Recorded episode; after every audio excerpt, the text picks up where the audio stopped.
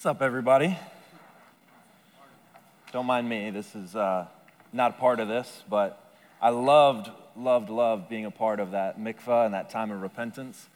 But I don't necessarily want to slip in all the water on the stage, so that's what's going on here. I'm a pacer, and I thought maybe I'll just stay in one spot, and I realized that's not going to happen.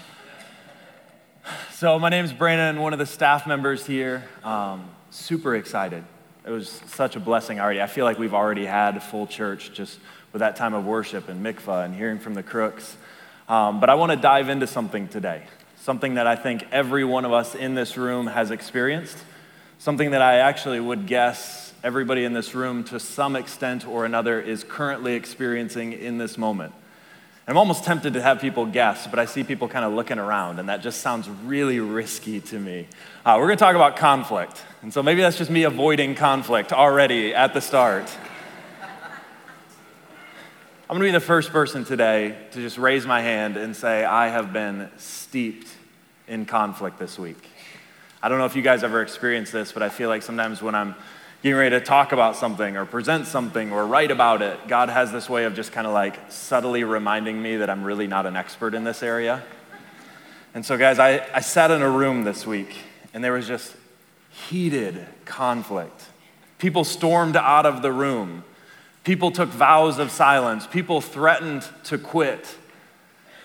And I, you guys may not know this about me. I'm, I worked as a mediator before coming to Crossroads, and that room was not at Crossroads. Let me just clarify. no one threatened to quit this week. Uh, no, um, that really doesn't take place. So I worked as a mediator. I am when I say I'm very comfortable in conflict, I want you guys to hear me. I really am. I'm comfortable in conflict. I worked as a mediator, paid for seminary that way. I, people would fly me across the country. There was marriages with massive infidelity. There was one family where a father had actually hired a hit on his son-in-law. There was massive conflict. Mothers who wouldn't talk to daughters. And so when I say I'm comfortable in conflict, I want you to hear this next statement. I sat in this room this week and people were fighting like crazy, and I just, I felt completely helpless. I felt powerless to really do anything to stop all that was going on. And the whole time, I just had this crazy voice in the back of my head that kept saying, Blessed are the peacemakers, for they will be called children of God. And I thought maybe it was God, but then it would be followed up with, like, Aren't you preaching that in a couple days, Brandon? Just kind of like just rubbing salt in the wound. And so luckily I went home and I had this chance to redeem my peacemaking skills. I have a two year old daughter who is a delight. She is such an easy child to parent. Difficult baby, wonderful child. But on this particular day, she was just melting down. She was so mad at daddy and the decision that I had made about something. And so she was just kind of like, unraveling right there before me. And I, I stepped in. I was like, okay, I'm going to redeem this. The counselor in me is coming out. I'm like helping her name her feelings at a two year old level. I'm empathizing with her. Yeah, that's so hard, sweetie. And she kind of calmed down, and I gave her a hug. And she looked at me, and I could tell she wanted to say something. And I was like, just ready for like my well earned thank you or my well earned I love you, daddy. And she looked at me and she opened up her mouth and she just went, No! Guys, I'm 0 for 2 this week. I don't know that you want me preaching this message.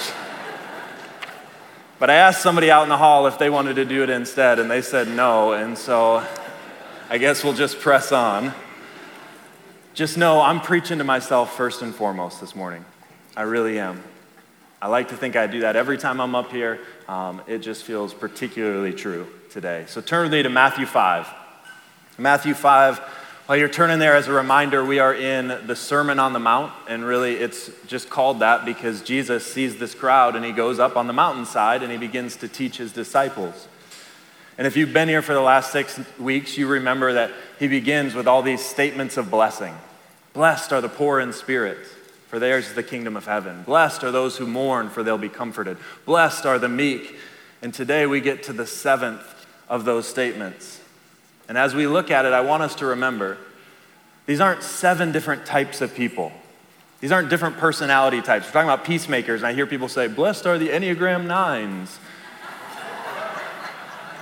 That's a personality test for those of you guys who don't know. And number nines are peacemakers here. And I hear people say that, but I think it gives the wrong impression because these aren't seven different types of people so far that we've looked at. These are all descriptions of one person, kind of the ideal citizen of the kingdom. These are all descriptions that our friends and family should feel really comfortable giving about ourselves and how we live. So if you're thinking today, peacemaker, that's not me. I'm a fighter, not a lover. I hope you guys are ready for God to maybe challenge you a little bit. Or maybe you're on the opposite end of the spectrum and you love to bury everything and never bring conflict to the light. Well, I hope you brought a shovel. Because God might be calling you to unearth some things today. So if you are willing and able, we like to stand for the reading of God's word, so please stand with me. Matthew chapter 5, verse 9. Blessed are the peacemakers, for they will be called children of God. This is the word of the Lord. You can grab a seat. Anyone get a leg cramp with that? I know that may have felt like a formality, but we stand not because of the length of the passage, we stand out of respect for who the author is. And so I really wanted us to still do that. Um, I also just want to take a second right now at this point in the message to just kind of give a little pastoral point. I am well aware that in a room this size, there are many of us who have had some really heinous and atrocious things that have been done to us, um, perpetrated against us. And it's real easy when we start talking about reconciliation and restoration um, to maybe feel a lot of pressure to step into a situation that might be really unwise, maybe even unsafe physically. Um, and so I just want to say, I don't think that situation is as common as we maybe like to think that it's irreconcilable conflict, but I know that there really are some. And so Paul has a word in Romans 12 for us, and he just says, if possible, indicating sometimes it's not.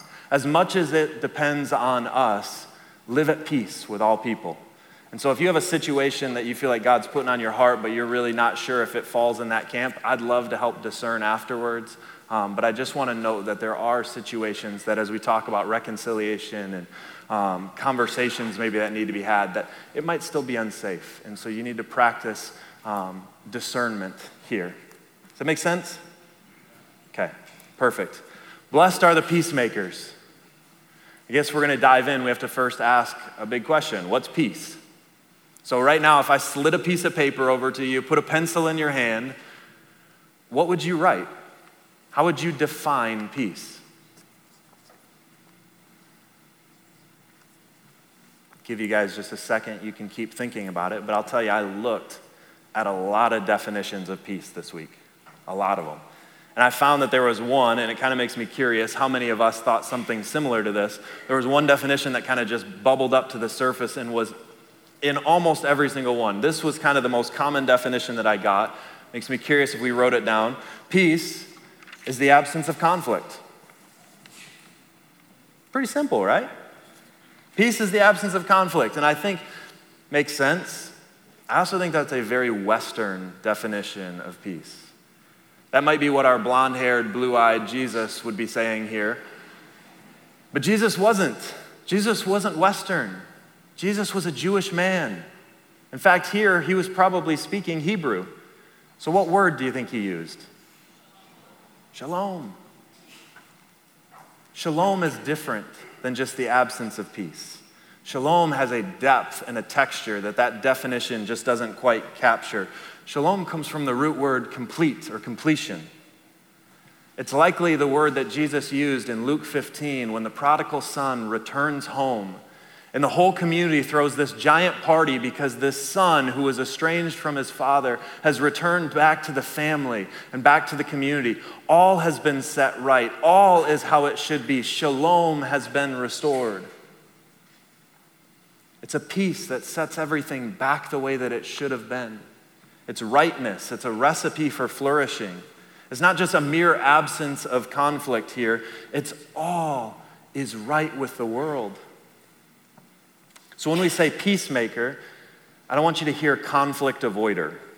We talked a couple weeks ago about peacemakers versus peacekeepers, and I agree wholeheartedly with that distinction. Peacemakers don't avoid conflict, they're actively involved in the restoration of all things. Let me say that again. Peacemakers don't avoid conflict, they are actively and intentionally involved in the restoration of all things. Peacemaking is the intentional effort to set relationships back to how they should be. Not even what they were, but how they should have been, how God created them for completion and flourishing. So, shalom makers, maybe we could say, shalom makers enter conflict. So, if we're going to enter conflict, let's ask how should we view conflict, Crossroads? What do you think? How should we view conflict? I've got a quote from a Christian counseling journal that I stumbled across, and I really like the journal. Um, I wonder what you guys think about this, and I'll read it for those who are listening. First, realize that conflicts are sinful. Therefore, resolve them. Conflicts displease God. What do you guys think? Bad, okay. I might have said a leading kind of thing with this as well. Are conflicts good or bad? See a lot of people sometimes shaking heads. How do we typically view them? Maybe not up here, but in our heart too, how do we view them? See, this makes me really confused when I look at this quote. Because did Jesus have conflict? What about God and Pharaoh?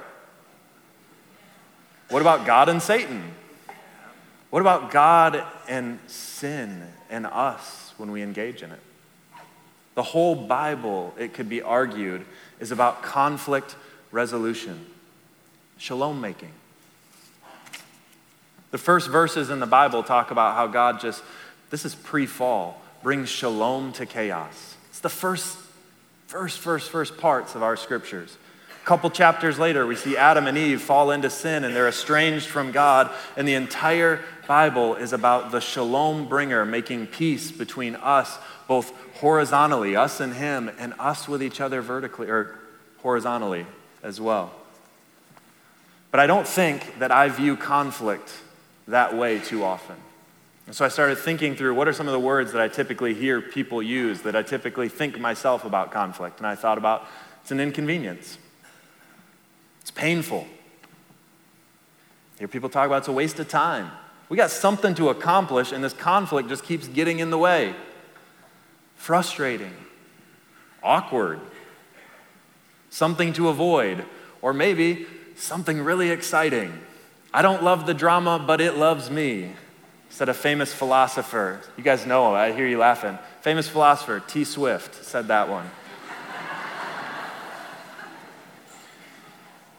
Two quick thoughts. I thought I heard someone cringe on that one too, and I'm, I'm just gonna keep going.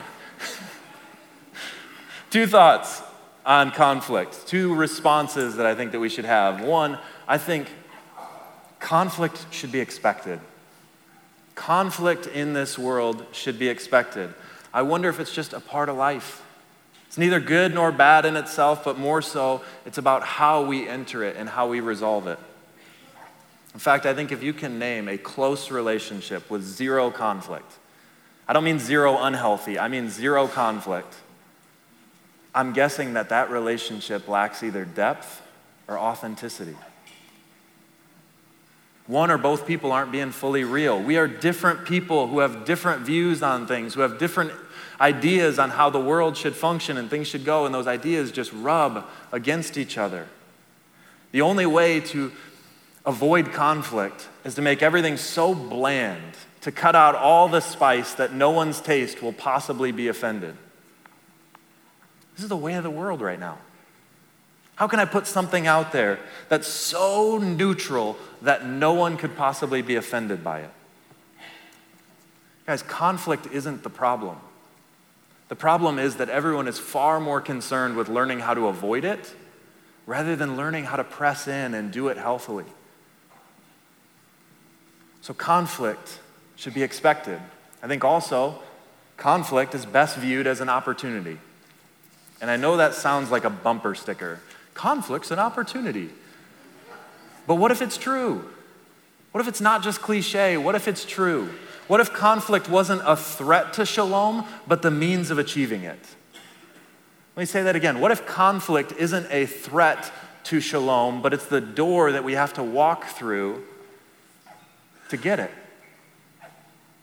I've been a part of mediations. I told you about a few earlier. They're tense, they're painful, they're uncomfortable at times. But there is nothing sweeter than the taste of reconciliation.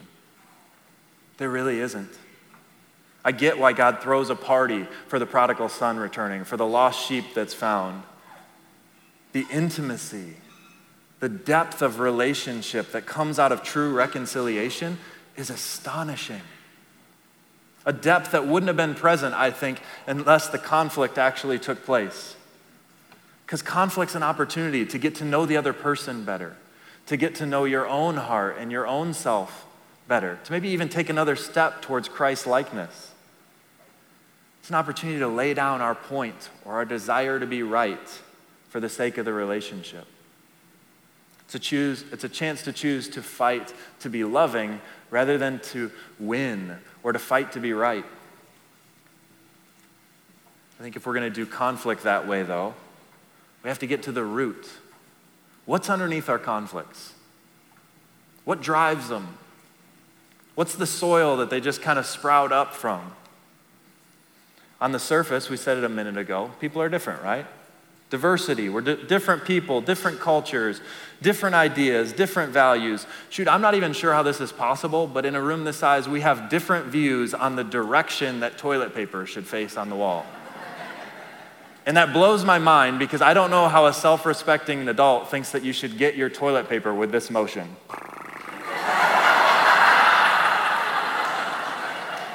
I don't get it. Makes no sense to me.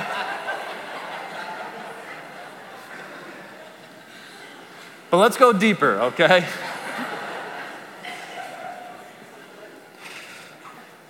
Let me give you perhaps the biggest reason for conflict the spark that ignites the fireworks for most of us.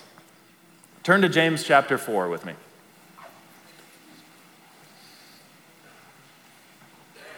Remember, this is James, brother of Jesus, okay? It makes me wonder about normal brotherly conflict growing up. It is difficult to live in the shadow of an older sibling who seems perfect. I can't imagine if they literally are perfect. But James says this starting in verse 1 of chapter 4. What causes fights and quarrels among you? Sounds like a great question. Don't they come from your desires that battle within you? You want something and you don't get it. Why do we have conflict? Because we're selfish. The biggest problem in my marriage, be real transparent with you guys, the biggest problem in my marriage is my selfishness. And I'm so glad that my wife is in the overflow with our kids because that amen is probably deafening right now. but I'm also so glad that I live with a wife who would say the biggest problem in our marriage is her selfishness. All of us, if we're honest, we want what we want, when we want it, how we want it. Tell me I'm wrong. How's this play out in relationships? Let me walk you through a tool, okay? This tool has been really helpful for me that kind of captures what James is talking about. How I begin to desire something and then I just kind of race down what we'll call the slippery slope of conflict. So this comes, it's modified from a guy named Paul David Tripp. But if you could give me the first slide, it starts off I desire something. I want something. It's not bad to desire a good thing, but I want it. So, in my marriage, let me give you an example. I'm an introvert. And so, when I come home, I didn't realize how introverted I was, guys, until I was married. And then I didn't realize how introverted I was until I had kids. And now I come home and I just want a period where I have no expectations on me, where I can just sit and my wife calls it Brandon time because she likes to make fun of me just a little bit. So I come home and I desire some Brandon time. And so let's go to the next one. What happens though is I begin to think I deserve, I'm entitled to this. It wasn't bad to desire it, but now I'm starting to think, you know, I've worked really hard. I've had a really hard day. I deserve this moment. I deserve some Brandon time.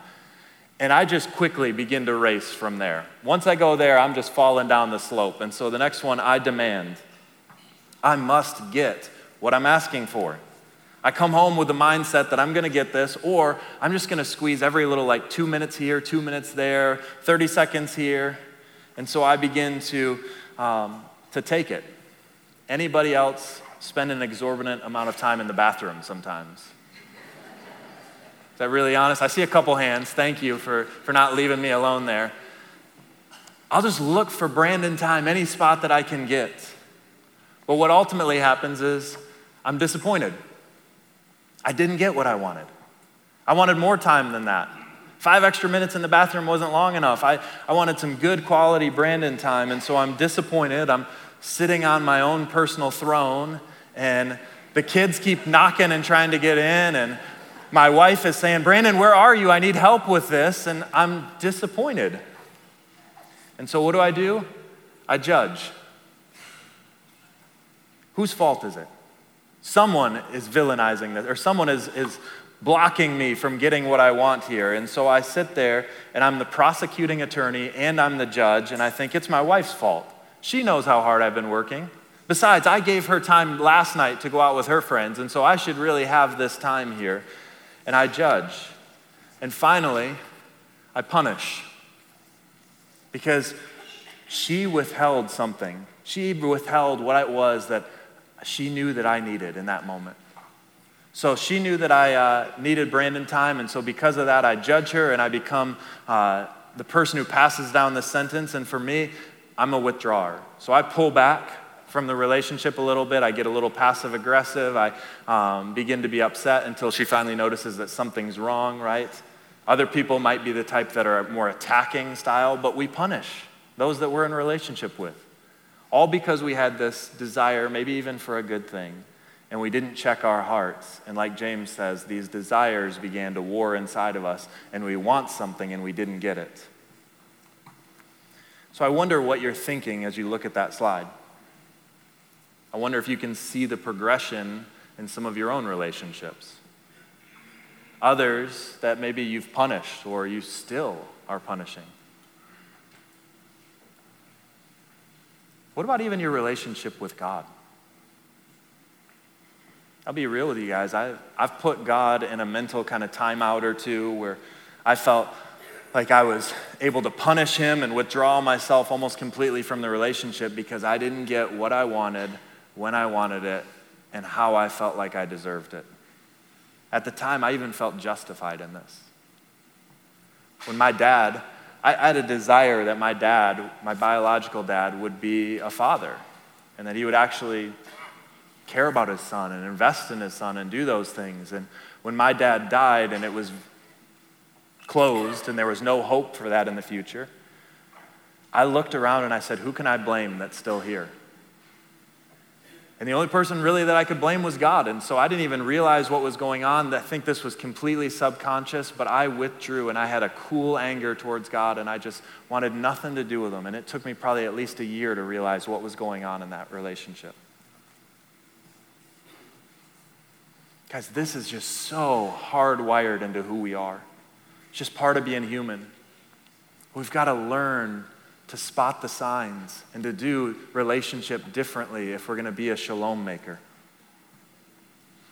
I told you guys, I don't handle conflict always all that well. I feel like I'm constantly settling for cheap peacemaking in my life. So let me tell you guys, I think most of us in this room fall into one of two camps for cheap peacemaking. Over here, I think we've got the pleasers, and over here, I think we've got the challengers. Okay, the pleasers, the people with their brooms ready, always prepared to sweep everything under the rug, right? The challengers who are ready to make any molehill into a mountain and they will die on that hill. I'll pick on my own camp first, the pleasers, okay? People talk fight, flight, freeze, right? If a bear's coming at you, it's a survival strategy. What do you do? Do you freeze? Do you take off running? Do you put up your fist and you're ready to fight that bear? I told you guys earlier, I am very comfortable in conflict. Very comfortable. I should have clarified. I am very comfortable in your conflict. My conflict, I avoid that thing with everything I've got. So I will give one thing, except when I'm driving. I told you guys before, I am an aggressive honker. I consider myself a driving coach that's just always ready to let people know when there's areas of improvement. You can say whatever you want about me being real tough when I have a windshield between me and the other person. Don't psychoanalyze me. My strategy for the bear guys is I'm not running, I'm not fighting, I'm not freezing. I'm reaching in my bag for treats and snacks and like trying to make that bear so content and so happy it forgets all about me. I told my wife that and she said, That's accurate. And then she said, Wait, am I the bear in this analogy?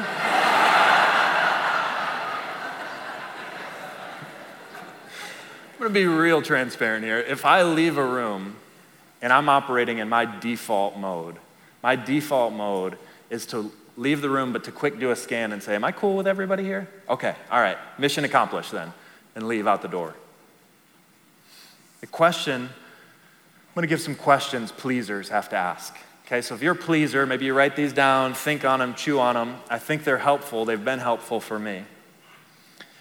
Is my response right now motivated by shalom? Or, first one, my desire to avoid discomfort?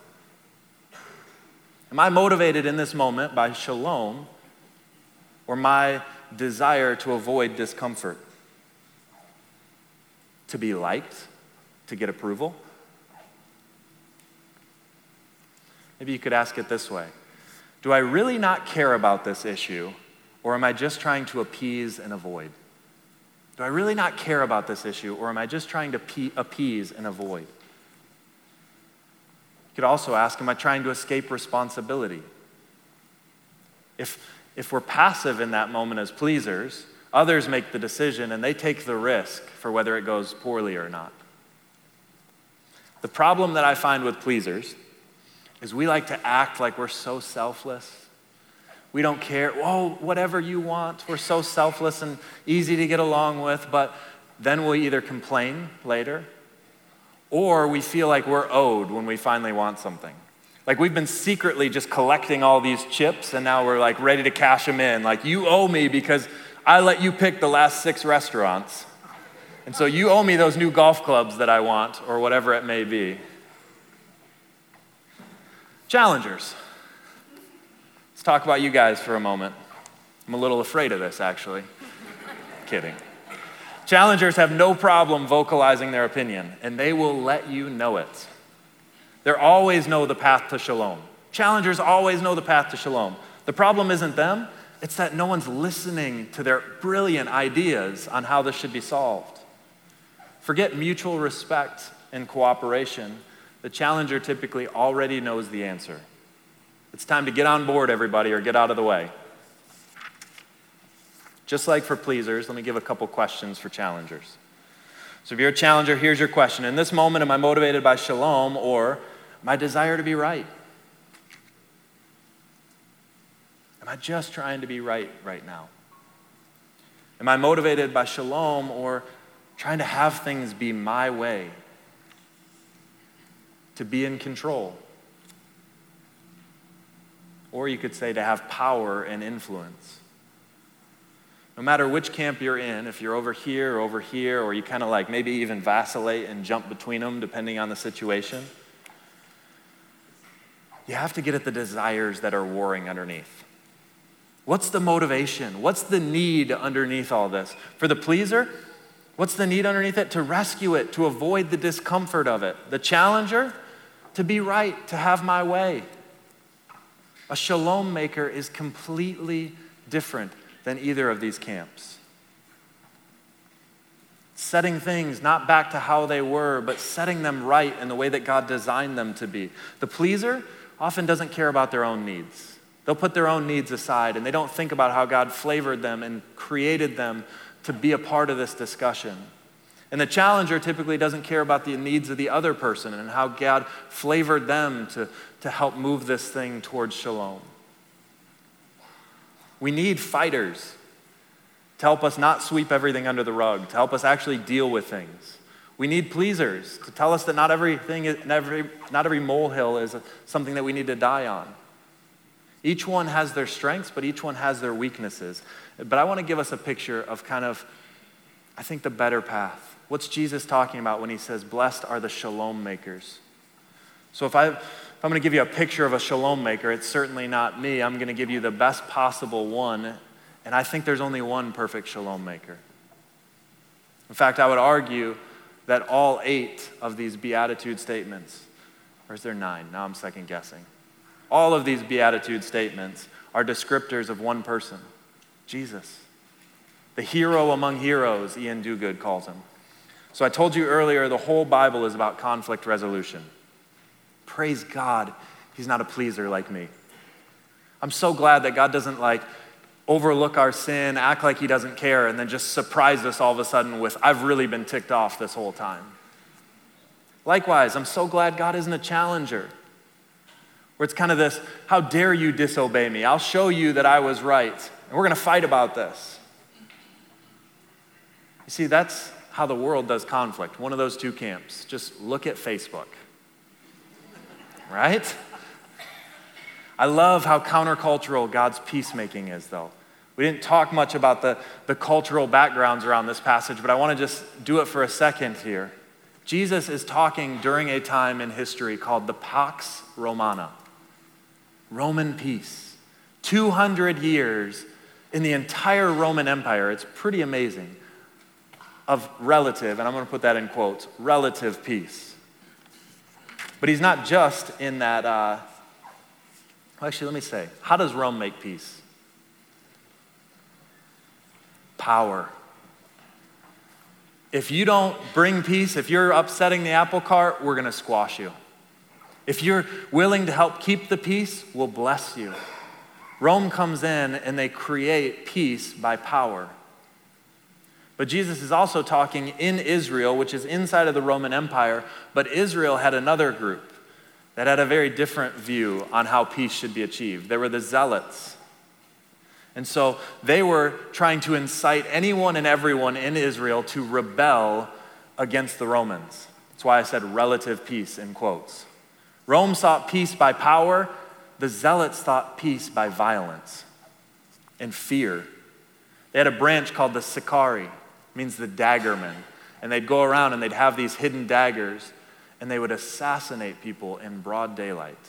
Romans and anyone else who wouldn't fight against them.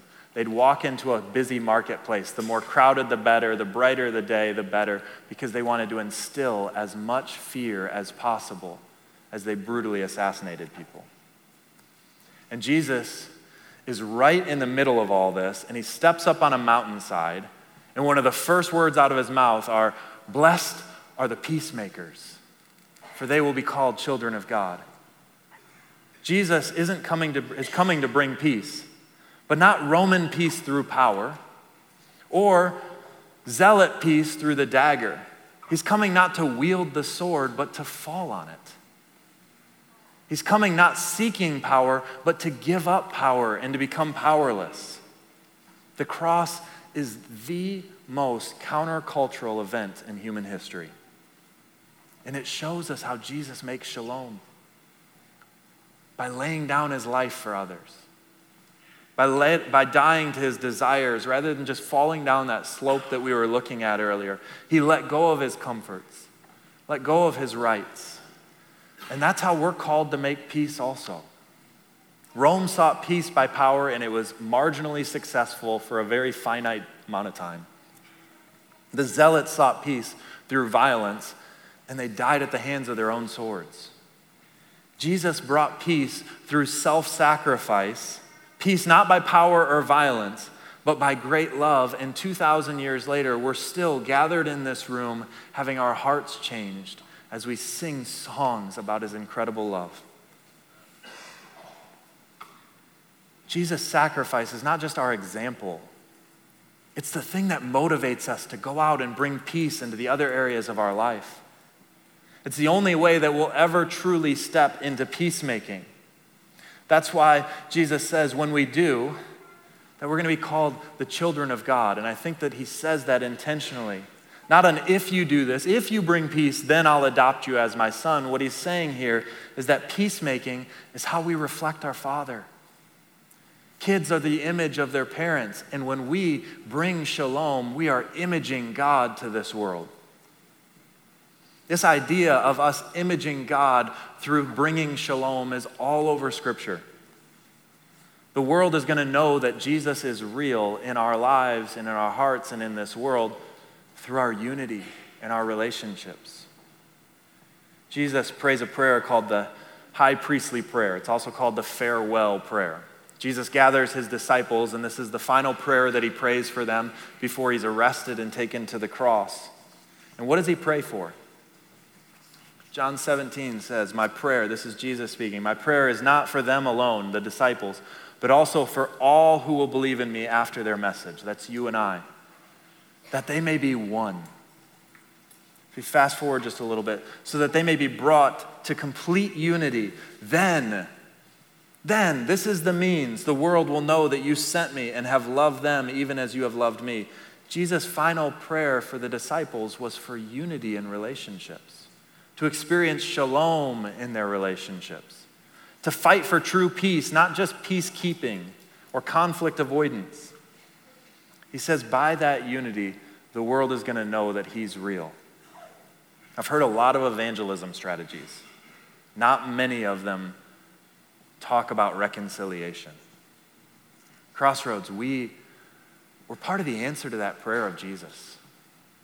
Grand Rapids is going to know that God is real by the strength of our relationships. Does that encourage you or discourage you? When Paul talks about the armor of God, he talks about feet fitted in the gospel of peace. What kind of good news? The good news of shalom. The good news that God's done it. He's brought shalom. It's done. We can now have it vertically and horizontally in our relationships. The gospel of peace that, so, that says, although conflict arises because I don't get what I want in a moment, the gospel says, I don't have to get what I deserve either. I get peace because Jesus took what I deserved on the cross. And now I get shalom in place of it. Crossroads, we have been blessed to be a blessing. But it's tough to give what we haven't received. If the gospel of peace hasn't sunk into our hearts, we'll never be true peacemakers for this world. Jesus says it this way Those who have been forgiven much love much, those who've been forgiven little love little. I think the biggest problem in my conflicts is I forget the gospel. I forget the good news of what God's done for me. I forget how much I've been forgiven. I'm like Peter when he goes to Jesus and he just says, Lord, how often should I forgive someone who sins against me? Like, I don't have to keep forgiving them, do I? And he says, Seven times? And Jesus says, Not seven times, Jesus replied, but 70 times seven. And then Jesus gives a story that illustrates my heart so often. He says, Therefore, the kingdom of heaven can be compared to a king who decided to reconcile accounts with his servants. He's calling in all of his debts, everyone who borrowed money from him. In the process, one of his debtors was brought in who owed him, I'll contemporize this, millions of dollars. He couldn't pay, so the masters ordered that he be sold, along with his wife, his children, everything he owned to pay the debt. But the man fell down before the master and he begged him, Please be patient with me and I'll pay it all. And the master was filled with pity for him and he released him and he forgave the entire debt. But when that man left the king, he went to his fellow servant who owed him a few thousand dollars and he grabbed him by the throat and he demanded instant payment. The fellow servant fell down before him just like he had and begged for a little more time. Be patient with me and I'll pay it, he pleaded. But his creditor wouldn't wait. He had the man arrested and put in prison until the debt could be paid in full. Too often, in my life, I'm forgetting how much God has forgiven me when I look at other people. Too often, I'm judging others by a standard that, praise God, He doesn't hold me to. I've been forgiven so much. Why then am I so reluctant to lay down my desires for others? I feel like I'm always fixated, and maybe you can relate. I feel like we're always, as a culture, fixated on the specks in everybody else's eye and we just ignore the giant logs in our own. We'll never fulfill that high priestly prayer as long as that's the case. no more. We got to pledge to do this differently, to look at our sin first and foremost as the biggest problem. You see, God, the peacemaker, isn't just our example, He's also the fire behind our, our forgiveness. If we stop to remember all that He's done, it'll revolutionize how we do peacemaking. Problem is, we just rarely do it in conflict. So I want to close by looking at a passage of Scripture. It comes just a couple verses after our one today. In this passage, Jesus calls us to lift our, leave our gift at the altar and go and be at peace with our brother or sister. And remembering what I said earlier a little bit about some of those um, outlier situations, I want to challenge everyone in this room to do the courageous thing and to ask God to put his finger on maybe a relationship or two where you need to be more of a peacemaker in it. A relationship where you need reconciliation. Someone has something against you or you have something against someone else. So we're going to close just with a moment of silence. I'd love to have that verse put up there. And Will and the band will come up whenever they're ready.